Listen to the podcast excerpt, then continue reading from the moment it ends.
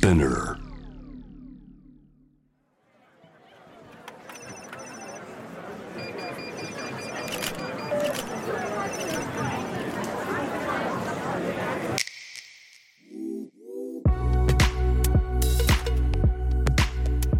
Behind the Change 社会に変化をもたらしているリーダーたちの活動の裏にあるモチベーション葛藤取材記事や SNS の文字数内にはまとまらない思いとここだけのお話とは？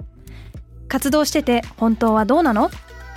世の中をベターにするために行動しているゲストとともに綺麗事だけではないリアルな裏話をお届けします。ぜひこのポッドキャストを聞いている皆さんも疑問に思っていることや社会活動についての質問などあれば Behind the Change の公式インスタグラム Behind underbar the underbar change をフォローしてご意見ご相談たくさんいただければと思います。また面白いと感じていただいた方はぜひこちらのポッドキャストを SNS でシェアしたりあと5つ星の評価もお忘れなくよろしくお願いします。モナです。今回は下地ローレンス吉高さんをお迎えしました。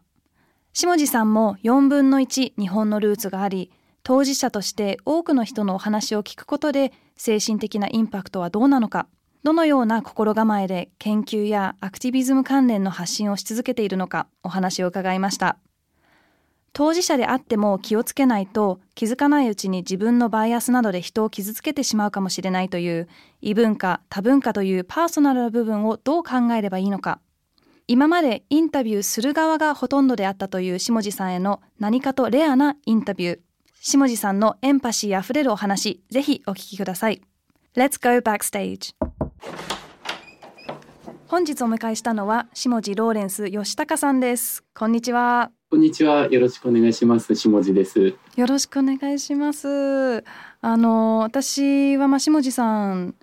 をやっぱりオンライン上で知ったというかあの一緒にポッドキャストをプロジェクトを進めているれいちゃんからあの下地さんいいんじゃない？っていう連絡が来たっていうのが実は初めなんですけどあの下地さんご自身のまあ自己紹介お願いしてもいいですか？私から申し上げることもできるんですけどやっぱりあの今どういうところを研究されていたりとか、はいぜひ教えていただければと思います。ありました。えっと今なんていうんですかね？いきなりあれですけど、所属的なところは今ハワイに住んでいて一時的なんですけど、ハワイ大学の研究員っていうことで、えー研究活動をしています。で専門は、まあ、社会学で特に国際社会学という分野なんですけれども、まあ、国際社会学というと、えーまあ、日本をベースにした場合は日本に住んでいる、まあ、移民の方々であったりとか難民の方々であったりとかさらに、えー外国にルーツを持つ方々であったりさまざ、まな人たちがどういうふうに、まあ、社会に暮らしているのかっていう部分を、まあ、本人たちの経験もそうですし、まあ、社会のいろいろ仕組み作りの法律であるとかシステムとか、まあ、そういった部分について、ま、研究しているような人たちがあの多い分野なんですけどそこで、え自分も所属していて特にメインのテーマとしては、ま、ハーフとか、まあ、にミックスという形で日本社会で呼ばれる人々について研究をしています。この後もちょっとお話になるかもしれないんですけど、まあ、簡単な自己紹介として私の母が、まあ、沖縄生まれの、まあ、ハーフっていうことでおじいちゃんが米兵なんですよね。それで、まあ、その母の経験を、まあ、間近でずっとなんていうんですかね、まあ、聞いていて見聞きしていて、うん、こういったテーマについてやりたいなっていうところが、まあ、最初の動機ですね。うーん。えでもそれは何歳ぐらいの時にじゃあこの道で進もうというかもっと学問深めたいって思われたんですか？それは実は結構面白くて、まあ、人生からすると結構最近いや、まあ、もう最近じゃないかもしれないですけど。割となんて言うんですかね。小さい頃から研究者になりたいって実はあんまり思ってなくてしかも大学に入った時も当初は国際関係の仕事に就きたいぐらいな感じで雑白に考えていて本当に通訳やりたいとか国際機関とか国際協力の NGO で働きたいとかそんな感じで思っていて。はい本当に研究者やろうって言ったのはもう本当に修士になる直前ぐらいかなって感じですね。でなんでやろうかと思ったっていうのは、まあ、大学3年生の時にこのハーフミックスのテーマで、まあ、卒論書きたいって言って調べ始めたんですけれどもその時にふと気づいたことがあってそれは何かというと、まあ、その、国際社会学っていうとなんかもうハーフとかミックスの経験たくさんやられてるのかなってなんか思う,、うん。思うん。思いますうね。ん、なんでかっていうと今まで歴史の中で有名な野球選手とかスポーツ選手とかプロレスラーの選手とか、まあ、タレントさんとかもそうですしあのモデルさんとかもそうですけどたくさんまあハーフミックスの人たちでいたはず、えー日本社会にせ、うん。ね。生活しているので例えば、えあのいわゆる在日韓国朝鮮人在日コリアンと呼ばれる人々の研究だったりとかあの日系南米人と呼ばれる人たちの研究ってすっごくたくさんうん。あるんですけれども、その中で実はハーフミックスの研究っていうのがほとんどないっていう、まあ、あるにはあるんですけど、へーほとんどないっはい。ていうのが、なんていうんですか衝撃を受けたし自分が、はい。まあ、自分は、まあ、いわゆるハーフの子供なんでクォーターとして生活してきたんですけど、自分自身のバックグラウンドについてなんか人生の中でそれまでなんていうんですかね落ち着いて考えたりとかインターネットあるいは本とかで情報を得る機会っていうのは今までほとんどないまま大人になってきたなそういえばって自分のうんうん。経験としても思ってなんはかそれって変だよねって当事者が当事者のこと知らないまま大人になるって よく考えれば変だよねって思ってえーそこの背景にはそういう研究が不足してるんだなっていうことがあるんだなって思ったところからあこの分野についてなんか誰も、まあいまあ、すみませんやってる人はいるんですけどなかなか少ないので、まあ、やんなきゃなっていうのを思って、まあ、いろいろ学校に行くためにはなんかお金がどれぐらい必要かとか研究者になるためにはどういう方法があるのかとかもいろいろ調べ始めたっていうところですね。なるほど。え、それがまあ数年前として、今だとそういう研究は増えているんですか？えっと、今大学院とかで、まあ、自分自身のあの経験も含めながら、えっと、研究している人結構多くて、まあ、歴史のテーマであったりとかそれこそインタビューであったりとか興味深いんですけれども例えばハーフのルーツではないんだけど、えっと、ハーフに見られてしまう人のあのけんテーマで研究している人もいますね。うんはいはい。あそういう外外見の問題について。うんはい。結構まあもちろんなんですけど、ハーフとかミックスっていう大きなテーマの中にもじゃあまあ見た目であったりとか、見た目ではわからないけどルーツはとか、うんまあいろいろなサブテーマもじゃあ今はあるんですか？そうですねそういったなんかいろんな人たちがいろんな部分っていうのをなんか研究し始めてるなまだ表に出てないんですけどそういうやっぱり、まあ、その人口の大きな動きっていうのももちろんあるにはあってやっぱり研究している人の中で、まあ、ハーフミックスの人が単純に増えてきているなっていうのをううん、最近の若い人たち見てると思ってもちろん社会学の分野だけではなくて、それこそあのモノさんみたいな感じで環境の分野であるとかあのなんていうんですか、うん。もうジェンダーフェミニズムの領域であるとか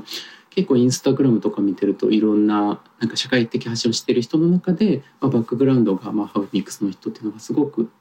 まあ、ベースの人口が増えているので、まあ、当たり前といえば当たり前なのかもしれないんですけどすごく増えているなっていうのはなんか実感しますね。であの下地さんは、まあ、研究の中でもですしそのまあインタビューっていう形ですっごく多くの方々とお話しされてるじゃないですか。で、まあ、その中にもちろんハーフってご自身を名乗ってる方もいればミックスだとかまあどっちも使わないとかいろんな方いらっしゃると思うんですけどなんかその中で何でしょうね。もちろん話して気が合うからうん。その後つながったりとかもあると思いますけど、うん。今こうご自身の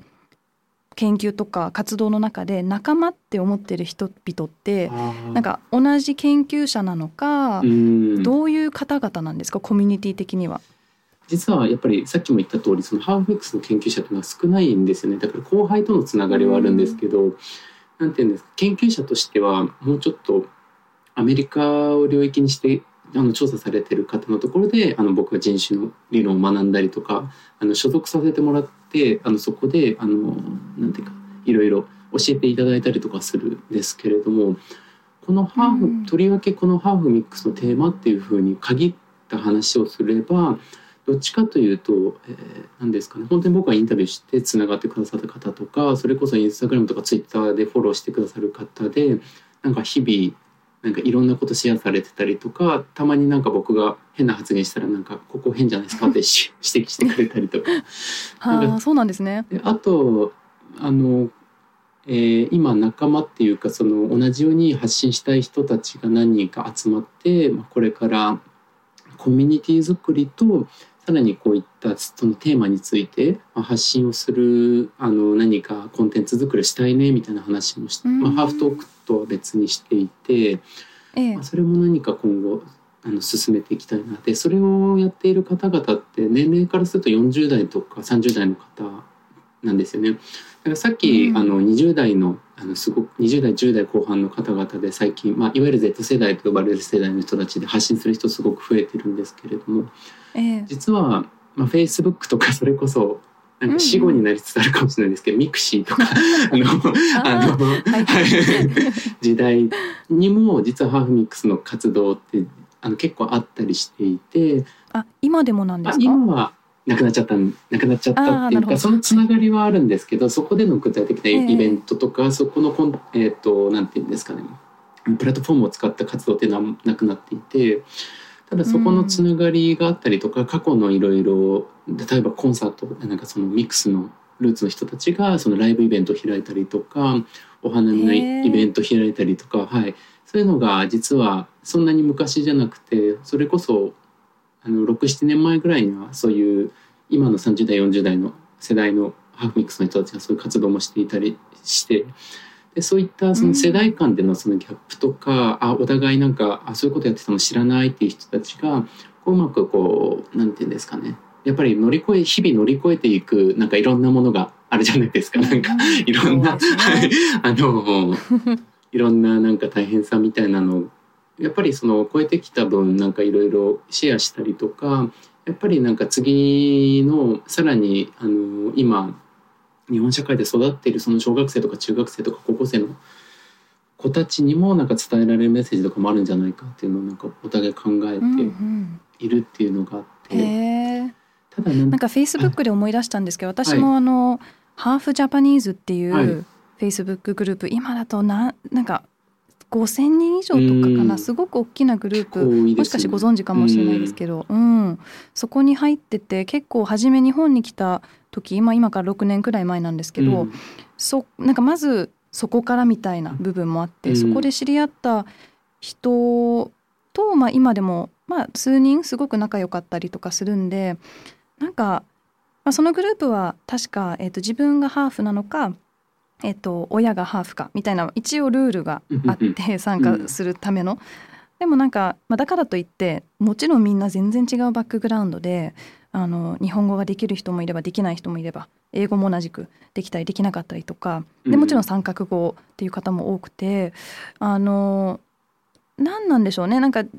全員別の人だしバックグラウンドも違うけどそのハーフとか、まあ、ミックスっていう言葉が入ることで何かしらの親近感みたいのあるんじゃないかなと思うんですけど、うん。なんかこういう研究されててその辺いかがですか？あーやっぱりハーフミックスのルーツがある人同士の会話っていうのはやっぱりなんて言うんですかねそれ以外の会話とやっぱりちょっと違うかなって思ったりする部分があってそういうのは親近感っていうところもあります、ありますしなんかあるある話もそうなんですけどなんかは 話さなくてもなんていうかそのハーフミックスについての困困難さとかこういう嫌な経験があったっていうことを話すこともできるしあのうん。話さないこともできるっていう。うん。うん。なんていうんですかね。話さないっていうのはこうもう言わなくても分かってるよよねねみたいな感じでなんかいきなりなんかその映画何が好きとかその親がなんかいきなり帰っちゃって大変だとかなんかそういうなんかその先の話ができるっていう。ううんんそっか。ハーフがハーフミックス以外の人だとやっぱり初対面でいろいろなんていうんですかね相手から根掘り葉掘り聞かれてしまうみたいな経験がやっぱりあって、うん。なんていうんですかねその日本に来て何年ですかとか日本語上手ですねとかあとうん親はどこで出会ったの？とか、ううんんそれこそプライバシーに関わりますけどなんか国籍どっちなの？とかなんかそういうのをなんか本当にこれから友達になるかどうかわかんない初対面の人がいきなり聞かれるみたいなの。やっぱり今でもいまだに、うん、あるんだけどなんかそういうのがなくなんかスムーズに会話ができるしなんかお互いそういう背景があるとなんていうかそれを聞くことについてもなんかそこまでのなんていうんですかお互いあうちはこうでうちはこうだよみたいな感じでなんかその、うんうん少しハードルがやっぱり和らいでいくっていうのがあってなんていうんですかその分でなんていうんですかね変な話じゃないですけどそのメンタル的にもなんか楽なあの会話っていうのがあの部分的にはできるのかな。もちろんハーフミックスだからといって完全に共感できるっていうとそういうわけでもないし、うんうん。もちろんコンフリクトとかもあったりするんですけど、はい。うん。おっしゃっていただいてる経験ざっくりなんか私もそうだなと思っていてまあそそれこそ先ほどのハーフジャパニーズのグループで、まあ、コロナ前だったんでこうリアルで会ったりすることもあったんですけど、うん。まあまあ徐々にあのそれだけでは結びつかない部分もちろんあってあのだからといって仲いいっていう人は最終的には数人だったけど、まあ、おっしゃっていただいた通り初めの入り口はちょっとハードルが低かったりとか逆に何でしょうねそのグループの中だとどこ出身みたいな話もされてもあまり違和感がない、うん。あのどうせまあ誰がしても悪気はないと思うんですけど、うんなんでしょうね。やっぱそのどうせいつも聞かれてる理解もうんそのお互いあるし、うんなんかあまりあの、うん、違和感がないからこそお互い聞いてもいいっていう感じもしますうし、ん。なんかちょっとねいくつかステップをスキップする感じはありますよね。うん、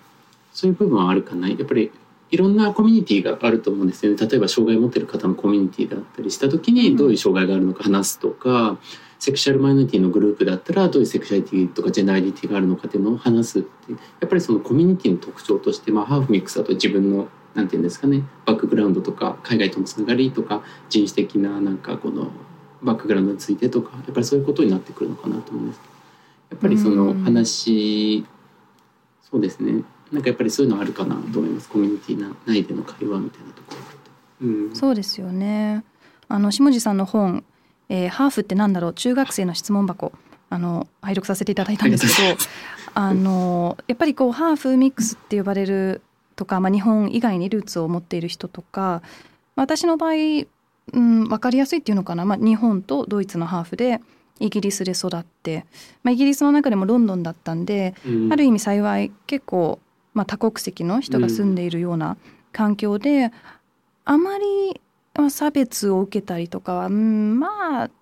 うんまあ、比較的少なかったのかなみたいな。うん。でも、まあ、ドイツ人学校に通ってたんであのロンドンでの。うん。なんかその中でやっぱり日本人っていうのは私と、まあ、妹だけでう、ん。うんなんかこうバカにするようなこうまるで中国語のようなことを言われたりとか、はい。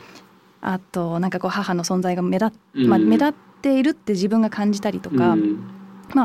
と言いつつも、まあ、ラッキーな方かなってずっと思ってたんですけどなんかね下地さんの本読んでると全然別の体験であってもあすごいグッときちゃってなんかうん。自分の中にこうちょっと閉じ込めてたみたいな経験とかがああこういうのあったなとかなんかね日常的に今でもあるような差別。まああ差別なのかっていうのがすごい難しいと思うんですけど、ね、日本だと先ほどおっしゃっていただいた通りですけどまずなんかこう普通に髪の毛切りに行く時とかうん。座ってよいしょってなった時に「あああハハーフですか?」みたいな「そこ?」みたいな。なんかこう髪の毛切りに来たのにとかあと最近だとあの娘がいるんですけど、はい。まあ、娘は日本人のクォータうん。ーで、まあ普通に散歩しててもなんかこう「白くて可愛いね」とか「うん。お父さんアメリカ人?」とか、うん。なんかもう ねなんて答えればいいかわからないくらいいろんなこう前提がもうすでにあるっていうコメントとか、まあ、もらって、まあ、そういうなんか細かいことがやっぱり下地さんの本読んでてなんかああこれって一人一人のちょっとした体験だと思っていたけどやっぱり何かしらのうん同じ体験みたいなのはあるしただなんか自分はその本を読んでるだけで結構グッときたのにうん。下地さんはこういうテーマ研究してて自分のメンタルとかのケアってなんかどれほどしなきゃいけないのかとかそもそもなんかこうどれほど感情が入っちゃうんですか研究してる中で。そうですね結構メンタル弱い方なんでうんそうなんですね。なんかそうですね結構あんまりメンタルケアのことほとんど考えないままずっとやってきたけどやっぱりダメージがどんどん蓄積されてたんだなってやっぱり思いますし実際修士論文書く時は本当大変でその時心療内科に通って薬のもらったりとかしてたんですけどやっぱりなんかこういうテーマで、まあ、さらに研究してるみたいな話をそう他の人にしてもなかなかやっぱり理解してもらえないっていう部分もあったりとか、まあ、これ当事者研究とかであるあるかもしれないんですけどやっぱり周りにそういうことをシェアできる人があんまりいなかったっていうのもあって。あと何て言うんですかね。そういろんな結構悩みがやっぱりああるんですよね。まあ、自分の、まあ、知的な悩みももちろんそうですし研究内でも。やっぱり最初はハーフミックスの研究ってやっぱ周りから興味持たれなかったりとかえなんでそれが大、ね、うん、結構なんでそれが大事なのって何回も言われ 言われて大事でしょ。とかなんかその別に大事かどうか関係なくなんか応援 なんかやってもいいじゃんみたいな感じだったんですけど、まあまあまあそうですね、うん、大事じゃない研究ってまあ探せば、うん、なんだろう他にもあるかもしれないし、うん、そこをジャッジするのって誰なのみたいなところもありますよね。うん。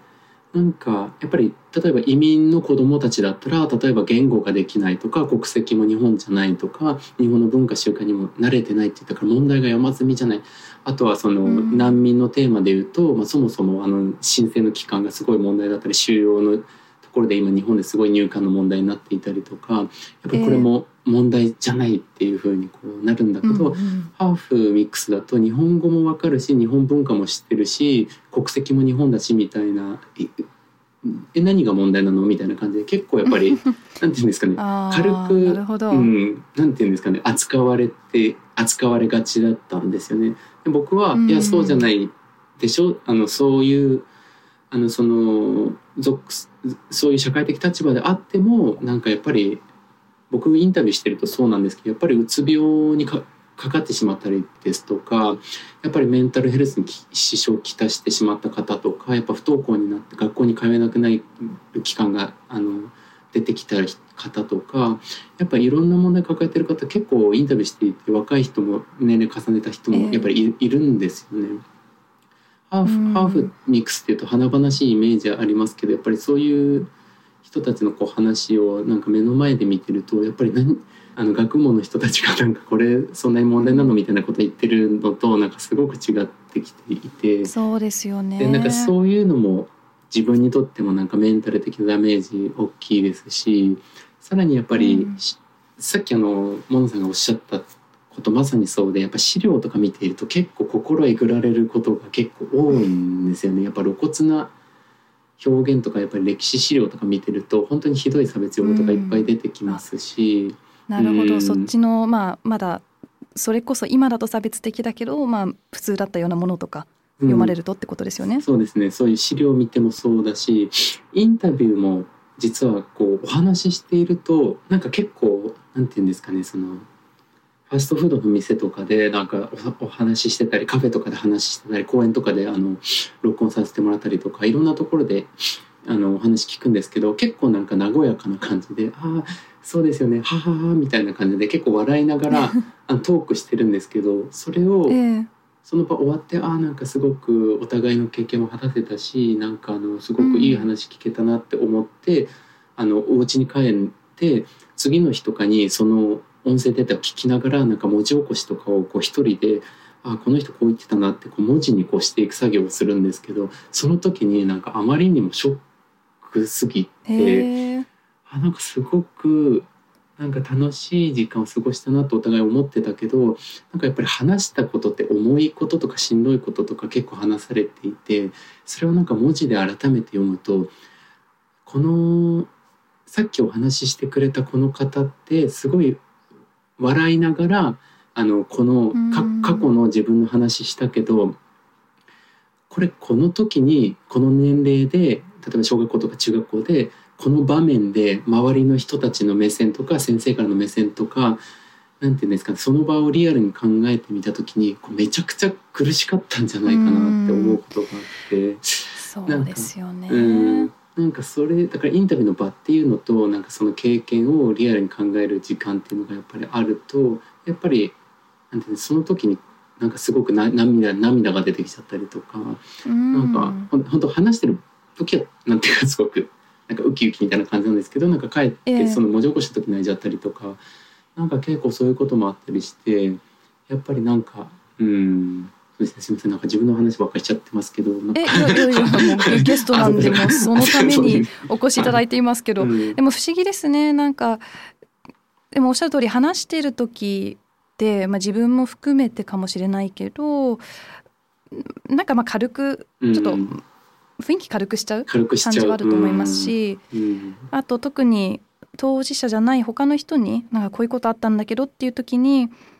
まあ、念のためもしそこまでシリアスに取ってくれない場合を見据えて ちょっと軽めにまとめちゃったりとか、うん。事まあなんかそうそうそう事前にまあまああのそんなあれなんだけどみたいうん。な話し方しちゃったりとかやっぱり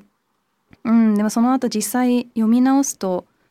違う印象っていうのはなんか想像できます。うん。やっぱりなんか人間関係もああるじゃないですかその場とかもあったりするんでなんかあんまりシリアスすぎないけど、結局でも自分の過去について話そうと思った時にそういう話題がやっぱりなんか避けて通れなかったりとかするので話したりもしなきゃいけなかったりするとなんかすごくそのギクシャク感が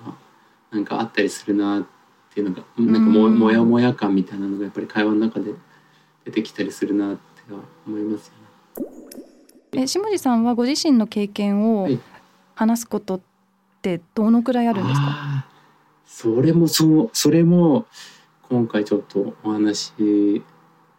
ししてみたかったわけじゃないんですけどなんかすごく大事な話としてちょっと思うことがあるんですけど、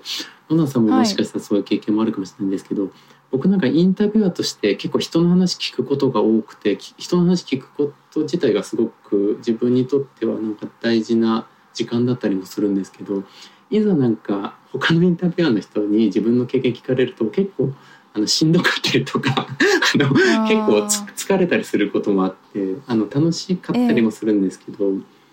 結構人によってはなんかインタビューの方向をなんて言うんですかすごく舵取りするタイプのインタビュアーの人とかもいたりとかして。なんて言うんですかね過剰に僕が言ったことであそれはつまりこういうことですよねみたいな感じでなんかまとめてかぶせてくる はいはいあの感じの気をつけないと。いやいやいやいやあのそういうなんて言うんですかねあのまとめることによって例えば第三者とかが聞いてればまとめることによってなんかそのリスリスナーの方にこう伝わりやすいこう、うん。その場が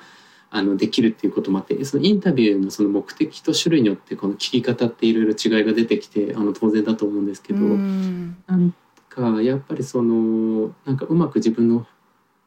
話ができないなって思っちゃう時があってでも逆にそれって考えると、多分僕に話してくれた人の中でもやっぱり僕だから話せなかったこともきっとあったんじゃないかな、うん、思うこともあって。そう考えるとなんか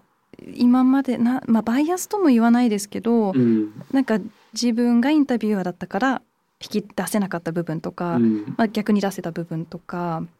まあ、研究者として考えちゃいますよねちょっとそこは。うん、まあでもなんかひ開き直ってる開き直いい意味であの開き直ってる部分っていうのはやっぱり100%その人をインタビューの中で理解することはもうできないって最初から思思うし、なんかこの前別のなんかマイノリティに関わるシンポジウムあの聞いていた時にその司会の方が最後すごいいいこと言っていて、なんかあえて理解しようとしないっていうなんかスタンスでいきたいと思いますみたいなこと言ってて。あーなんかそのマイノリティのテーマだと例えばハーフミックスの話もそうですけどなるべく理解したいかったりする人もいるじゃないですか。相手のことを理解したい、うんうんそうですハーフミックスの人が友達だったりししたりとか自分の恋人だったり自分の子供がハーフミックスだったりした場合理解したいってすごくうん思われる方も多いと思うんですけど、なんかその進歩であえてあの理解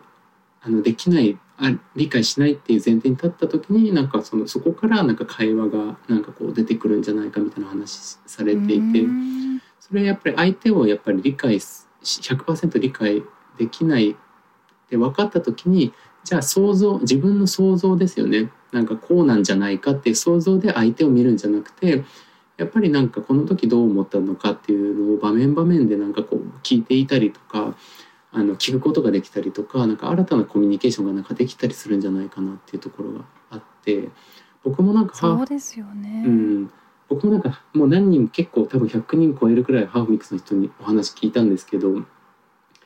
っぱり自分が分かってるっていうふうに、まあ、実際分かってないですよね。だけどやっぱりうんとかく分かってるって思いそうになる時もあるのでやっぱりインタビューの時は本当になんかよく分かんないなみたいなまあもちろん背景知識として知らなきゃいけないことっていうのは一方たくさんあるんだけど、え同時にその目の前の人については何も分からないなって気持ちでなんかインタビューやるとなんか毎回新しい発見があったりするっていうのはありますね。それなんかすごいいいアドバイスいただきました。ありがとうございます。いや私もなんか気を気をつけなきゃいけないっていうかあの、まあ、このポッドキャストをアクティビストとか、まあ、あの活動家みたいな方、まあ、そのカテゴリーに入るかもしれないとか自分を入れてるような方々にお話を伺っているんですけれどももちろんその時点であのお声掛けする時点でバイアスみたいなのもかかっているかもしれないですしなんかそこ同じような肩書きとかラベルにあるからってまあね体験は全然違ったりすると思うんで、うんまあ、そこはできるだけオープンにしないとですよね。そうですねなんか難しいんですけど例えば著名な方とかにインタビューする時はなんかそれのその人に関するこの記事とか動画とかいっぱいあったりとかして、それは結構ややるんですよねあの下準備あとして。下調べみたいな。はいああなるほど。うんやっぱりそこがないと相手と話した時にすぐ分かると思うんですよねやっぱりそのあこの人あんまり 私のこと知らないでインタビューしてる なんかでだけど、なんかその知識をど結構収集あのやっぱりこれ研究者なんでインタビューする時の下準備としてやっぱり結構そういうことやったりするんですけど同時にでも話す時はなんかやっぱりなんて言うんですかね。知るの知ってるの前提だしあこういうことこの記事の時言ってましたよねみたいな話し方もしたりはするんですけどでもなんか新鮮なき新鮮な気持ちで実際話したの初めてですしなんかそのなんかそういうなんて言うんですかね知ってるんだけど なんて言えばいいのか分かんないんですけど。まあ知ってそう言ってましたよね。でもなんかそこに「だけど」みたいなうん。余白もあるというか、うん。もしかしてそこも違うかもみたいなスペースを置くのも必要なのかもしれないですね。そうですね、うん、そうじゃないとなんか尋問じゃないですけど予定調和的な話しか結局出てこないこことになってしまうのでまたその場で新たに何て言うんですかね生まれるものみたいなのをなんか大事にしした方がいいかな。だからそういう意味で事前に準備めっちゃしてなんか論文とかいっぱい読んだ。あでこの前あの対談ある対談あったんですけど論文とかいっぱい読んだんですけどそれをほぼほぼ使わなかった時があって。ーでもなんか読み返してみると、なんかそれはそれで結構いい話が聞けていてええ。なんかそういうこともあるな。ただなんか時間もったいないなとか 後で思ったりはするんですけど、まあ いやーどうなんでしょう。なんかその話で言うとあの私も下地さんの「えー、と根血と日本人ハーフダブルミックスの」えー社会史はい。読んだんですよ。でも でもなんだろうそれを持って話に持っていくか持っていかないかは正直なんかもうわからないなみたいな、うん。でもなんかそこにかける時間って必要ですよね。うん。わかんないですけど、なんかやっぱり興味があるっていうところもありますうし、ん。なんだろうせっかくの時間なのでよりなんかねできるだけ土台は知っておいてみたいうなん。ことはあると思いますけどだからそういう意味でハーフとかミックスの方と接しるっていうとあれですけどうん。なんか全員ある意味そこの基礎みたいなところは抑えておくっていう方がなんか次のちょっと差別がないような世界うにん。広がる、まあ、つながるんじゃないかなとは個人的には思いますけどね、うん。もちろん全部網羅できるわけではないけど。うん。やっぱりなんか今モナさんの話を聞いて今音声でまさにこう話している背景にはなんかこういろんな時間があそれぞれあったんだみたいなのが。そうですね、うん、なんかその上でこういうふうに話してるんだなってちょっとなんか想像するのも結構おもし面白かったりししますね。でうんうんうん。あとはその相手の情報もそうなんですけどやっぱり特にあの社会的な発信をされてる方とかは背景にマイノリティ的なバックグラウンドがある場合っていうのはやっぱり相手にどういう発言を言うのかっていうのがある意味で相手をまあ傷つけたりとかなんか不適切な発言になってしまう可能性っていうのもあったりする場合もやっぱりえ往々にしてあると思うので、まあ、そういう時になんかあの知っておくかないとなっていうのでなんかいろいろ調べたりとかでもそれってあのインタビューだけじゃなくて普通の日常生活でもそうなのでやっぱりなんかそうね。ん、結構どういうふうにあの言葉を発言していいのかなみたいなのをやっぱりよく考えますし、まあ、失敗もたくさんす今でもするし、まあ、今までしてしてきたなっていうのはあったりするので。失敗はどう気づくんですか？言われるんですか？いやもう気づかない時が大半じゃないかなと思ったりする。えー、あい後から考えてみてなんかあの時あの人一瞬なんか顔がちょっと曇ったようあなと思って振り返ったら結構自分が不適切な発言してたなっていうの結構あったりうんうんうんしますね。で最近特にフェミニズムとかジェンダーの本とか読むようになった時になんかやっぱりあこれはちょっと例えばマンスプレーニングっていうあの言葉があって、け特に研究男性の研究者だともう超陥りが安いあのー問題点だと思うんですけどマンエクスプレーニングの合成語でその男性がよく相手が求めてもいないのにあの 助言とかアドあ、まあ、助言とアドバイスあ、まみたいな助言みたいな話とかなんていうんですか知的と思われるようなあの事象について説明を相手にしてしまうっていうのをなんか男性がすごくやりがちだっていうのが、まあ、レベッカ・ソルニットさんの話からこうすごく話題になっていたことあの流行していた話あのワードだ概念だと思うんですけど。えーなんていうんですかね。相手が知識を知らないっていうのを前提にしてうん。るからこそ、そういう男性が女性に対して「これ知らないでしょ？僕は知ってるから教えてあげるよ」っていう感じでこうそのステップを抜きにして相手が求めてるかっていうのを確認するステップをむ抜きにしてこうどんどんどんどん自分の話をこうしていってしまう。でもよくよく あのよくよく考えるとその人相手がその分野の専門家だったりとか、そういうことが起きてしまうっていうのがやっぱりさっきのインタビューの話ですね。僕もインタビューしてるけどモナさんもインタビューしてきてるわけですし、ええ。やっぱり相手がどういうバックグラウンドがあるかって話してみないと分かんなかったりするんですけどそういうのを度外視して男性が女性にこう話し続けてしまうっていう。うんうんうんでそういうことやっぱよね。くありますね。うん、なんか気にし始めるとただなんか自分なんかもう気をつけすぎるカルチャーみたいのも今、うんうん。特に、うんまあ、欧米かなである気がしていてそういう現象というかあの傾向があるってことを意識しすぎてなんかこういや何も言えないじゃんみたいなことを、うん。まああのそうやってこうなんだろうなその現象を、えー、と軽視する人もいれば、うん。本当にその本当に傷つけたくないし本当にそういうことしたくないと思ってる方々もなんか臆病になりすぎるみたいなうん。こともあるかなと思ってある意味なんかちょっとあの本のお話に戻るんですけどあの下地さんの本の中でもいくつかこう体験を読んでいて他の方のああここでそういう感じになったんだとか、うん。なんかあまりなんだろうな自分だったらそこあんま怒んないけどなみたいなこととかもあったり、うん気をつけすぎそうですね。になりがちわかんないですなんか気をつけないよりは全然いいと思うんですけどなんかそういう悩みとかもあります？お話こうインタビューとかされるときに。あ、そうインタビューは結構ビビってますね。やっぱり相手に何言っちゃわないかなっていうの結構ビビってます。えっと僕がその面白い話なんですけど授業とか講演とかに行くとなんかほとんど必ずと言っていいほどなんか特に大学の授業で多いんですけど聞かれる質問があってそれ何かというと、うん。先生ハーフミックスのいいろんな話聞けてとても参考になったんですけど私の恋人がとか私の友達がハーフミックスなんですけど彼らとどうやって接したらいいですかっていう質問する人する、うん。どう要するにさっきの話と同じで要するに何何言ったら失礼じゃないかとかどう言ったら相手が心地よいコミュニケーションができるかをなんか知りたいって人がすごく多くて。うんうんでもその時に僕なんて言うかというとあの僕研究者でいろんな話も聞いているしあのいろんな社会の問題とかもある程度把握しているしさらにあの母が、まあ、ハーフの母親に育てられたのでやっぱりいろいろ分かる部分はあるんだけどでも結局あの振り返ってみると一番自分にとって近いハーフの存在ってあの人生なんか長いっていう意味でも母親が接した期間長いんですけど、うんえ。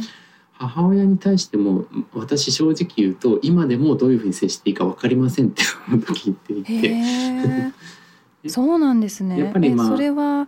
どういうレベルでの接しどう接していいかわからないっていうあれなんですか？そうですね。もちろんなんかいろんな水準でなんか知ってることってあるんですけどそれでもやっぱり未だになんか母となんかギクシャクすることとか喧嘩することとかあるしなんかこういうことを言うとなんかそれはあなた気にしすぎよって母から言われたりとかもありますし、うんやっぱり結局親子関係の中でそれ恋人あパートナーとの関係ともそうだし子供との関係でもそうかもしれないんですけどや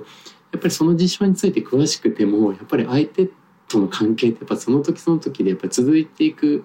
中でなんて言うんですかねど流動的にどんどん変化していくものだったりするので、えーなんかカヌーでなんていうかそのオールん？すいません。ちょっと言葉がうん全部間違ってるかもしれないんですけど、ええ。カヌーとかでこうこ漕いでる。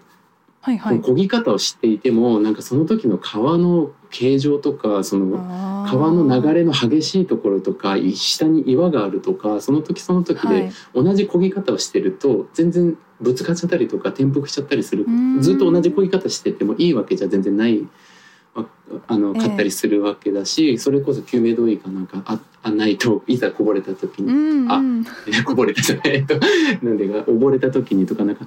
そういうやっぱりいろんなこの臨機応変に対応する準備が必要でそれでもやっぱりいろんなアクシデントが発生するっていうことあったりするのでハーミックスに対してのコミュニケーションも本当に成功法っていうのはないけどやっぱり知らない知らないとダメな部分はダメ、うん、俺の漕ぎ方も知らなきゃもうそんなになんかもうすぐあの、うん、なんか激流に飲まれちゃう。うん。ええ。なんかそれと似て今すいません。なんか初めて使った例え話でパッと思いついただけなんですけどなんかそういう感じあるよなって思います、えめちゃ、ゃくちゃいい例えだと思います。うん。だって本当その日によって自分も傷つきやすかったりとかすると思いますし、なんですようん。なんかあの蓄積されたあのちょっとした偏見とか差別がなんかティッピングポイントみたいなのってやっぱあると思うんですよね。だからこうその一個の体験について言ったところえなんかそんなちょっとみたいなうん。こともいやいやでもこの今月やばいんだよみたいな、うん。あのなんか先月とかそんな感じでちょっとずつちょっとずつ積もってってで最後になんかあの結構いろんな人がいる場でそれこそなんかね SDGs とかを研究してるっていう人がうんえちなみにノイハウスさんってどう呼べばいいんですか？みたいな言われてなんかもうネネタにされたっぽいなんかその細かいところがもうね私はティッピングポイントであみたいなもう、あうん。こいつ無理みたいな分かんないですよね。その日その月その年、うん。あとなどういう体験をしてでもそれってまあハーフミックスだけじゃなくてあの、まあ、誰でも毎日そういうことですよね。気をつけながらも間違えて、うん。うんただどうですかね？当事者というかその傷ついたりした人はどこまで責任を持ってそれを伝えるべきだと思います？ああ相手にですか？そうです。なんか今のこれ良くないねとかあ私は傷ついたとか、あはいはい。どうなんだろう。僕はその他人に他者に対してはそれはちょっともうなんかその時できる限りのことっていう感じでそのこうすべきっていうのはあんまり言ったりアドバイスしたことはないんですけど自分がそれをされた時とかあと自分の間近でそういうことが起こった時は何か言わなきゃなっていうのはやっぱ常に思ってて、うん。うん、だからその言われた人がどうすどうした方がいいよっていうのはあんまり言わないんですけどええええ。最近あのバイスタンダーっていう言葉が結構個人的にヒットしてる、あのワーワードで。あの、はい。バイスタンダーあこれもいいですかね？ちょっとだけお話しあ説明してください。はい。あのなんか救急救命とかの話であの医療の話でバイスタンダーっていうの言葉が使われていてそれ何かっていうと、えっと、例えば道で歩いていた時にいきなりなんかも物食べてサンドイッチとか食べてた人がうん喉に詰まっちゃった時とかにうん。なんかどういう処置をその場に通りすがった人がどういう処置ができるのかっていうのをの訓練とかトレーニングっていうのがすごく必要だっていうことで医療の現場でその要するに何て言うんですかね通り過ぎた人のことをバイスタンダー第三者っていうことで、ええあのその人が要するに救命措置をあの的確にあの例えばチョークサイン出してたらなんかなんとか法とかで背中を叩いてこう物を出してあげるとか、うんうんうんそういうことを知っていたりするとすぐ行動ができるわけじゃないですか。だはい。からそういう問題が起こった時にどういった適切な行動を周りの人ができるのかっていうのはすごく大事でかなと思っていてそういう部分はもうちょっと発信とかこのミックスハーフのテーマでなんていうんですかね方法をいろいろ考えあのなんていうんですかね考えたら発信したいなと思ってるところで特にあのジェンダうん。ージェンダーだとその性暴力とか痴漢被害の時にバイスタンダーがどういう行動を取れるかって最近なんかええ。発信してる人が多くて例えば道を通りすがった時に何かなんていうかその男性にこう後をつけられてるなんかその女子高校生の人がいた時に例えば、うん。自分が割って入るその割って入り方がいろいろあって例えばその人に道を尋ねてカットインするとかなんか横で大きな声を出す「ああ!」とか言って、大きな声を出してなんて言うんですかね、なんかそのそういうの中時間とかそういうなんかストーキング行為とかを中断させるとかあと警察あの電話を持ちながら「警察今呼びましたよ」みたいな感じで 嘘嘘でもいいからあ。の、はいはい。割って入るみたいなのがすごく大事だっていうのを読んであこれハーフミックスのテーマでも同じだなと思っていて。うん。やっぱりその例えばモナさんがさっき言われた時にそのモナさん自身がどう反応するかってやっぱり実際その時って頭真っ白になっちゃったりとか。なりうますなりますん。なんかすごい冷や汗かいちゃったりとか僕もなんか差別発言以前された時も本当に何も言いかせなかったしなんか悔しくて後で何回も思い出したりとかするんですけど、いやーうん。そうなんですよね、なんかその場で言えばよかったかなとかでもやっぱ後から考えてやっと差別だったって分かったりとか、うんそういうケースもありますからね。うん、その時やっぱり瞬時に分かんないっていうことがあるのでより一層なんかそれを目目目の当たりにした第三者があの傍観者にならないであうん。のカットインとか「え今それあのこのテーマと関係ない質問ですよね。しかも名前に関するあの質問なので不適切じゃないですか」みたいな感じでちょろっとなんかこう、うん。言ってあげるっていうのができるかなっていう。それは自分ができることだしあのある意味ではやれてなかったことだなって反省もすごくああるあるしええ。特に首都圏の僕も東京育ちが長いのでなんて言うんですかね周りの人をなんて言うんですかね変な話じゃないですけど気にしないようにしないとなんか生活できないっていうなんかその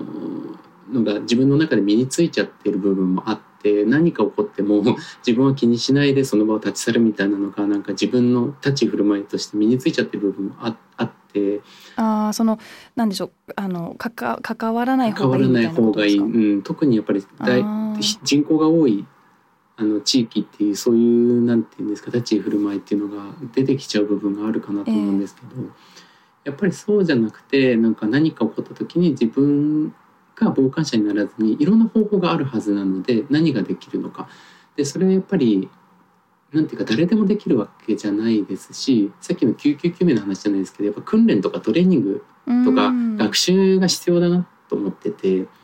だからその痴漢被害に関してもあの私全然知らなかったカットインの方法とか知らなかったので調べるといろいろ出て私もくるの。今初めて知りうました。ん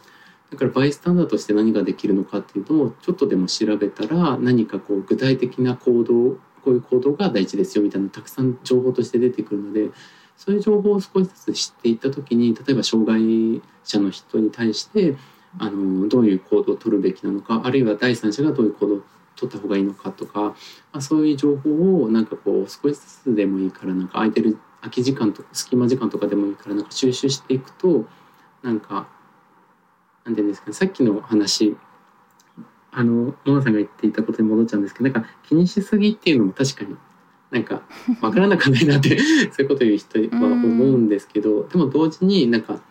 今までこっちは全然気にし,、ね、気にしてないしあの普通に話してた普通だと思って話してたその普通によってあの結構周りの人を傷つけちゃってたっていう実は現実が自分が知らないだけではい。実はあったんだよっていうことを知るとやっぱりコミュニケーションだし相手と仲良くなりたいんだったらやっぱり傷つけるよりは傷つけない方がやっぱりそうですうねん。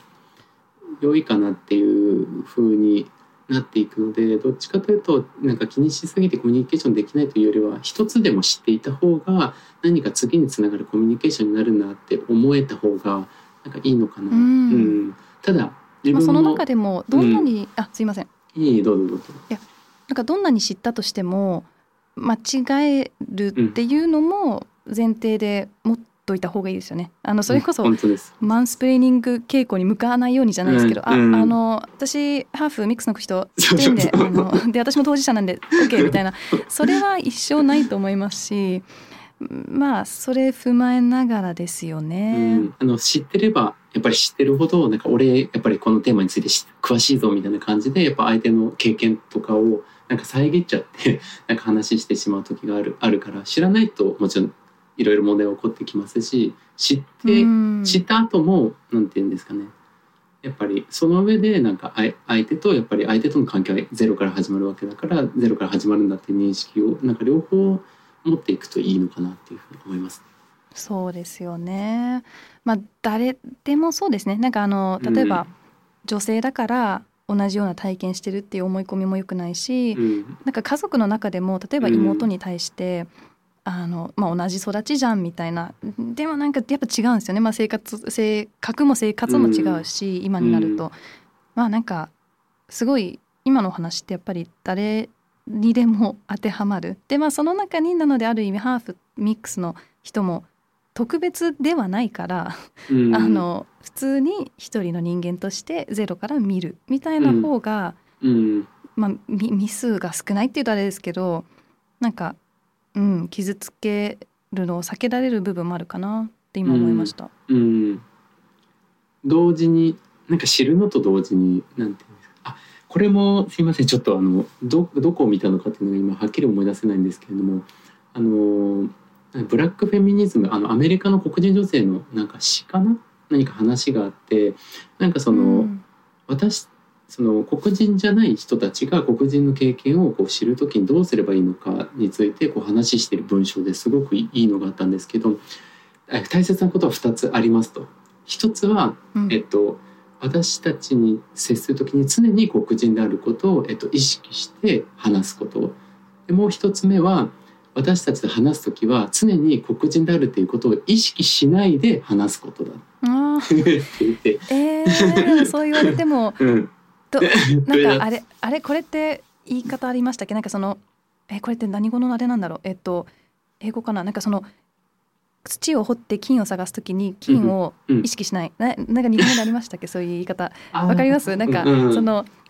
あのゴールド目指して掘り続けると見つからないけど、うん。意識しないで掘るとうん。見つけられる。だからなんだろう。うん。そのまあむ難しいですね。無視できん忘れられないけどうん。あーうん。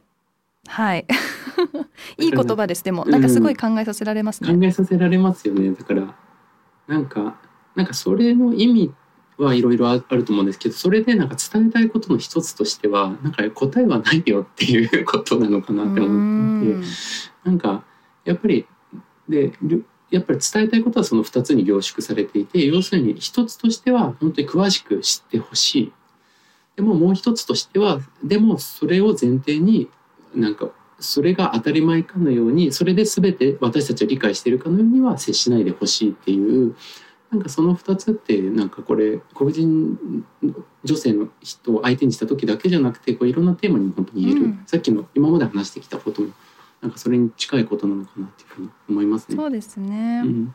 なんかある意味知り尽くすことって当事者もできないじゃないですか自分につそうなんでいすよね。うん、そうなんですよね。うん、なんかやっぱり自分まあ初めにお伝えした通りなんか本を読むまでなんか眠ってたものが多かったとか、うん。なんかやっぱり気づかないうちにうんなんかそうですね意識してなかった部分とかもあったりとかなんかそれは一人一人のうんジャーニーみたいなところもありますしね。うん、先ほどのバイスタンダーが、まあ、知識をつけたりとかツールというかスキルを学ぶ大切さ、まあ、そのそれについて発信をしていきたいってお話だったと思うんですけどなんかそのうん学者とアクティビストのあ関係性とか違いってうん。いかがお考えですか、ーいやー。もうずっと悩んでますね。なんかなんか自分、まあ、アクティビストとしては中途半端だなってすごい思いますし、まあ、けん研究者としても中途半端だなって思うところも。えー、なんでですか？うんなんていうんですかね。やっぱり僕の同世代とかやっぱりもっとあの本当に研究の時間がやっぱりたくさん取れて研究してる人もたくさんいるしやっぱり論文とかの蓄積もたくさんしてる人もいるけどやっぱそこまでできていない部分分その時間を使ってやっぱ社会発信をしている部分もあるんですよね。だからでも社会発自分にとってやっぱり社会発信っていうのは研究している目的の一つでもやっぱりああってなんでかっていうと日常生活ってそのハーフミックスの人たちにとってマイナスに働く社会のメッセージが毎日のように発信されているんですよね。例えば日本、え例えば、うん、それって本当に広告とかあのメディアとかでもあの人々の会話の中でもなんか至る所にあああるんですけど、うんうん、例えば日本人ってこうだよね日本人の味覚ってこうだよねとか あの日本あ。の例えばあるニュース大坂なおみ選手とかがあの活躍してるシーンを見た時にそれを見た人が、えー、あやっぱり彼女の外見って日本人っぽくないよねみたいな。それ それこそ一歩日本人っぽい見た目ってじゃあ何なの？ってそれ自体がすごく偏見,、偏見に満ちた言葉ですけどそういった語りとか、えー、日本人は、えっと、彼女みたいな先生をどう受け止めるのかみたいな「えいや彼女も日本人じゃないの?」みたいななんかそういうはい、あの知的っぽい文章の中とかにも、うん、そういう日本人か外国人かあるいは日本人だったらどういう要素を持ってるのか特に外見的要素とか特に文化的な要素とか、うそういったものがすごく狭い形であのメッセージとしてやっぱいろんなメディアもそうだし、えー、なんていうんですかそういうなんか社会の中でもそうだし特に学校とかでいうと校則とかもそうですけどやっぱり校則の中でこうあるべきっていったものが明らかに単一人種的な背景をもとに作られてたりとかやっぱりすごくそういう日常生活のあらゆる場面で、えー、日本人とはこうだでハーフミックスたちの経験になんかこうダメージを与えていくような発信っていうのがされているのにハーフミックスの人たちがどういう経験をしているのかあるいはどういう行動があのよりよくコミュニケーションを形作っていくために必要なのかみたいな逆の発信っていうのがほとんどないバランスがすごい悪いって考えた時に。ええ、やっぱり学者って研究してるだこのテーマについて研究してるだけだったらやっぱり今の現実が変わらないしその変わらない現実に自分もなんか足加担しちゃってるなっていうか足突っ込んじゃってるなって思う部分があるのでやっぱりなんか発信しないとなんか社会に還元していかない。なんかそれで社会を変えたいとかあの具体的に何かを行動を起こしたいとかそこまで思ってるわけじゃないんですけど、うん、とにかくここであの得られたものを止めないでどんどんだどんどん出していかないとなってすごく思ってあのハーフトークっていう活動とかもそうなんですけど始めたっていうのがあり,、ありますね。なるほどなんかせっかく聞いたその体験とかをなんかそのままにするまあもちろん学問っていう、まあ、そのエリアでは、えーと、例えば論文書かれたりとか世に出ているかもしれないけど、うん、もうちょっと大きな社会っていうところに出すっていうとまた発信の仕方も違うってことですよね。そうですねやっぱり言葉遣いとかも特にさっきの2つの書籍の書き方とかも全然違っていて。あそうですね。1個は博士論文元になっているけど、はい、もう1個は中学生向けで中学生の人でも読める。んでもやっぱどっちにどっちにしてもいろいろ批判があってあの本のあの今月日本人の方はなんかもう文章が稚拙すぎ要するに幼すぎる文章をもっとハードに書けみたいなことも言われたし、えー、あの中学生の質問箱にに関しては中学生にはちょっと難しすぎるんじゃないのとか言われたりとか、ね、うん、でも、えー、そうなんだ。やっぱり、まあ、自分なりにいろいろ伝わるような工夫を結構頑張ってして、あのー、まあ、自分自身のこだわりとかを変化させてあのうまく相手がり、うん、あのなんかもっと伝わるようにっていうのを意識しながらいろいろ工夫してます。なんか差し支えなければなんですけど、はい、そうやってあの書き方とかその、うん、言葉遣いとかをある意味批判するような人が、まあ、いたと、うん、えー、いうことで他にその全体的にやられている活動とか発信に関する批判ってあるんですか？なんかなんだろう下地さんは他の人の体験をもとに、まあ、こういうことなんですよみたいに、まあ、事実として伝えてることが多いかなと思うんですけど、まあ、あと歴史的背景とかそういう本当に今起こったことみたいな。でもなんかそれに対して反対する人とかっているんですか、まあ、あのまともな人のレベルであのなんでしょうそのもちろんレイシズムみたいなのはあるんであのそういうとこではなくなんかこうなんでしょうね。あります？やっぱり SNS とかだとよく見られるようなものかなとは思うんですけど下地さんの場合どうですか？そうですね。ちょっとその程度のあれもいろいろあると思うんですけれどもうん。まあ本当にそれこそ差別とか排外主義っぽいやつも反応もある僕に対してもありますしあとやっぱりなんか日本人そもそも日本国民っていうカテゴリーはあの憲法とか法律で定められている定義からするといろんな人種的あるいはいろんな民族的バックグラウンドがあって当然のカテゴリーなんですけどなんかただ、事実として実際日本人って言われる人の中に多様な人種的民族的バックグラウンドある人って普通に日本社会に住んでますよねっていうことをあの 別に声高にってわけじゃなくてえ現実そうですよねって感じで、うん、あの僕は淡々と伝えるだけなんだけどそれについてなんかすごくハーフミックスの権権利を主張しているみたいな。難しいですね。主張も何も、まあ、権利はあるしと思ってそうそうなんですよね。基本的人権をただ認めあの他の人に認められてるように、うん、まあ、ハーフミックスの人たちも認められるべきじゃないっていうことだと思うんですけど、えー、なんかなんていうんですかね。もっと自分たちを他のなんていうんですかねハーフミックス以外の日本人たちよりもなんか優遇してほしいみたいになぜか受け取ってしまう人っていうのはそれってあれじゃないですか、うん、でもブラック・ライズ・マターって言ってオール・ライズ・マターっていう人の、まあ、うん、なんか似てる感じはしますけど。似てる感じしますよね、うん、ジェンダーフェミニズムもそうでなんていうかその 女性を優遇う、ね、うん、男性が逆に差別されてるとかいう人もやっぱりいるそういうのと似てるかなと思うんですけど。やっぱりうんそういうのがあったりとかやっぱり難しいなっていう思う批判としては、えー、なんていうんですかね。結構幼い頃の経験とかも聞いたりしていてそういうのを発信したりするとそれに対して「いやこれはあなた人種差別と書いていたり差別って書いてるけどこれは差別じゃなくて子供たちが同士でやっているいじめなんだよ」だからいじめをなんかそんな人種差別みたいにこう、はいはい、なんて言うんですかね声、まあ、それこそ声高にとかなんかその本当恐ろしいものとしてあの、うん、紹介定義づけないでくれみたいな。はい、なんかあの他の分野でもあるな とは思いますそれは。そうですね、うん、他の分野でもあります。うん、なんかちょっとかなんだろう。うんでも、うん、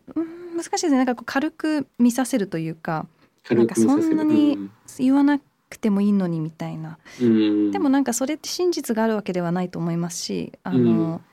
最終的には当事者がどう感じたかとかなんかどどっちかに重視、まあ、重点を置くならどっちかというと当事者の方じゃないかなとは思うんですけどね。うん、うん客観的に見てもどう考えてもその人種差別撤廃条約とかそういう国連とかが決めてるその定義からしても明らかに人種差別だよねっていうふうにあの分かる部分とかもあったりそれは年齢が高いか低いかっていう問題ではなかったりするので、はいはい、なんかあの14歳から考えるレイシズムだったかなそういうタイトルの本があってそれ読んでいてもすごくよく分かるんですけどあのその父親と娘がこうレイシズムについて人種差別について話すっていうので。あのお父さん私もレイシストになる可能性があるのって質問するんですよね。あのすごくあの年齢が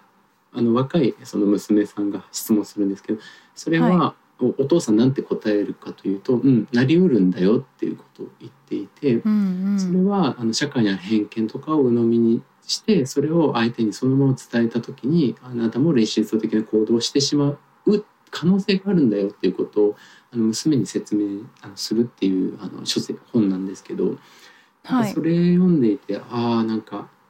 でもそういったことがあり得る。だから差別人種差別あるいは差別を自分と全然関係ないものとかあるいはどっかあの国際 あの国際的な場面で他の国とかで起こっているもっとひどいもの自分とは関係ないものみたいな感じで捉えることが本当はあまり良くないんじゃないかなと思っていてむしろ自分も私も研究者とかでもそうですけど人種差別とか性差別とかをどんな人でもやってしまう可能性があるうんうんっていうあのそういう可能性を常に考えて行動していった方がなんていうんですかねなんかいいのかな何がいいのかわかんないですけど。ね。うんいやいやいやでも本当に私もそう思います。だって自分の中であの例えば表に言わなかったとしてもふと気づくときにあ今めっちゃなんかまるだからうん。みたいなこう、う、ん。あの考え方あったなとかやっぱり気づきますし、うん。まあ、それに気づいてなんか、まあ、次そう思わないようにしようとかちょっとなんでそう思ってるんだろうって考えるとかみんながもしかして私レイシストかもとか私もしかして、なんだろうセクシストだと思うとか、うん。なんかそんな感じで可能性だけでも抑えるのってすごく大事ですね。うん、なんかそこからでも実際しやっぱりそういう言動をしてることもあったりとかするのでやっぱそこからなんか考えていけたらいいのかな。なんかそうすると、うんうんもうちょっと相手とのコミュニケーションのあり方変わってくるのかな。そうじゃないとあなたの発言って今なんか性差別的ですよとか人差別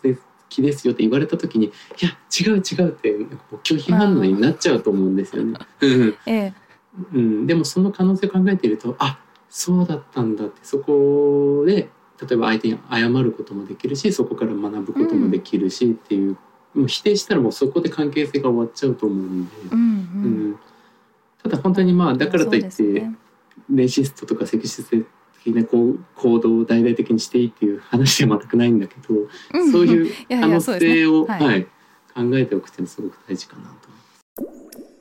今あの下地さんすごいなんかそのもちろん歴史的なことを見てきてからその自ご自身の経験もありで、まあ、今どうなってるかっていう、うんまあ、インタビューを通して知ったりとかそういう、まあ、本当いろんな段階での、まあ、ハーフミックスの方々の体験だとか社会的な意味とかあのなんだろうご存知だと思うんですけどこれからなんか次のフェーズとしてうん社会は良くなっているんですか？ああ、えーこのテーマに関して現在社会が変わっているかっていうことですよね。そうですね。なんか確実にいい方に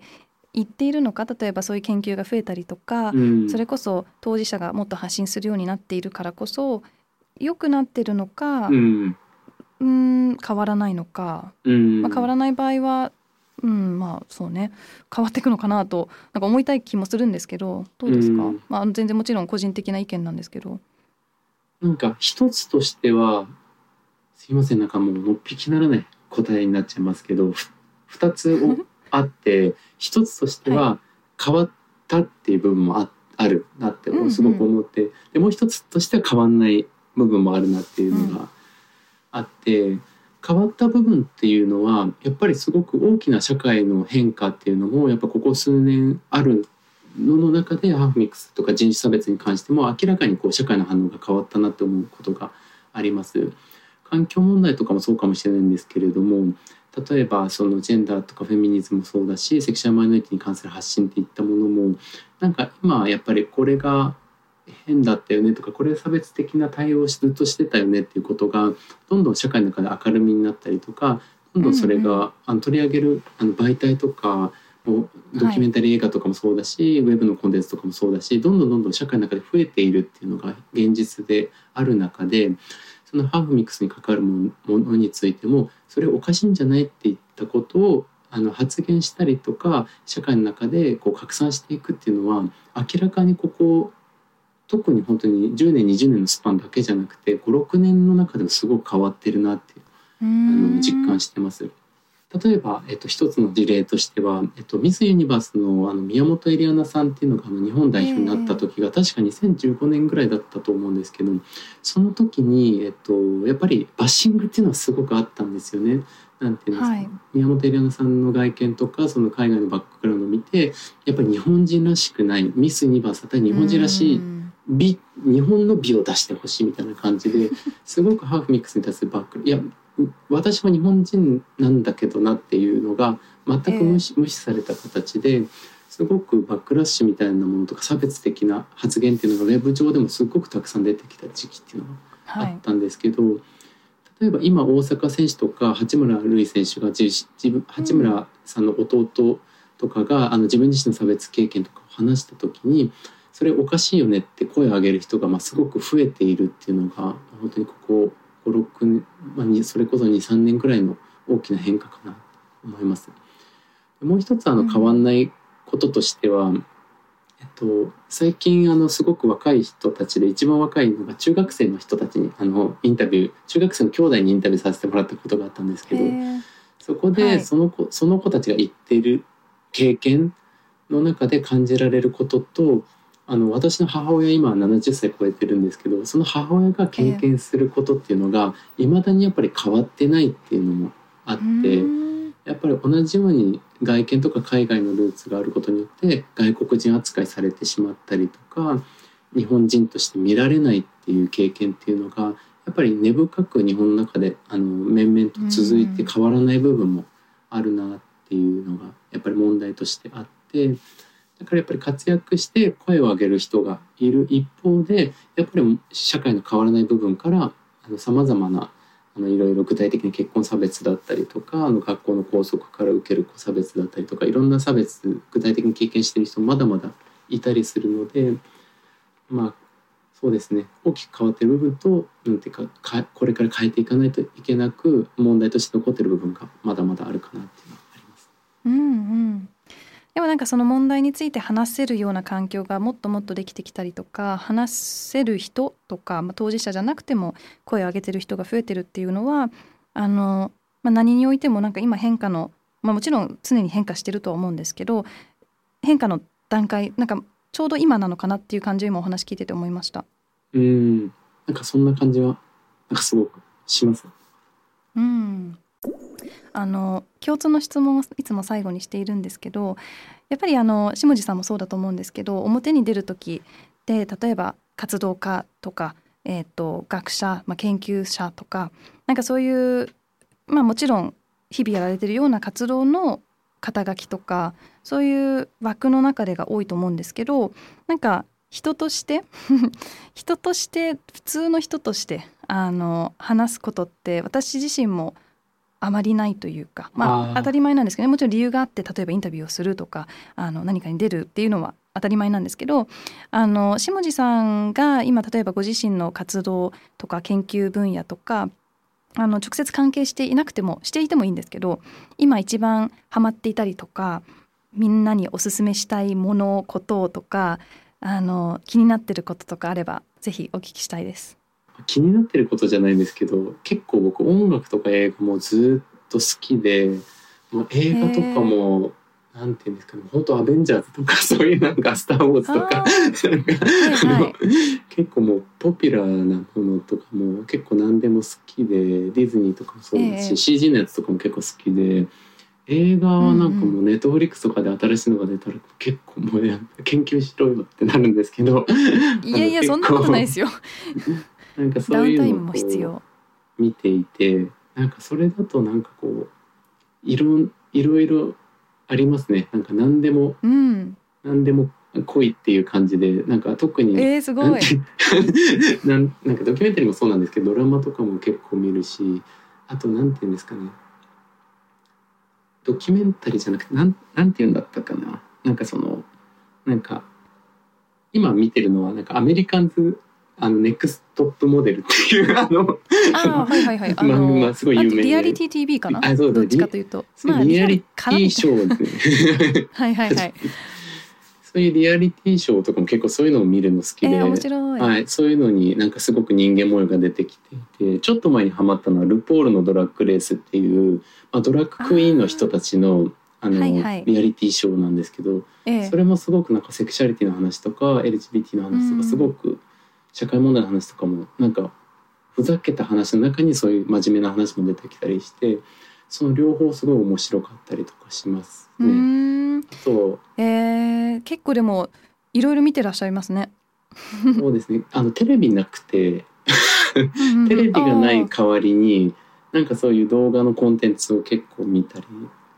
あのするのが結構やっぱりその中に自分を投影しするのかなすごいストレス発散にもなるしなんか、やっぱりハーフミークの研究とかそのジェンダーの話とかやっぱしてるとやっぱり精神こう疲れてくる時どうしてもあるのでやっぱそれ以外のことを考える時間って結構と多分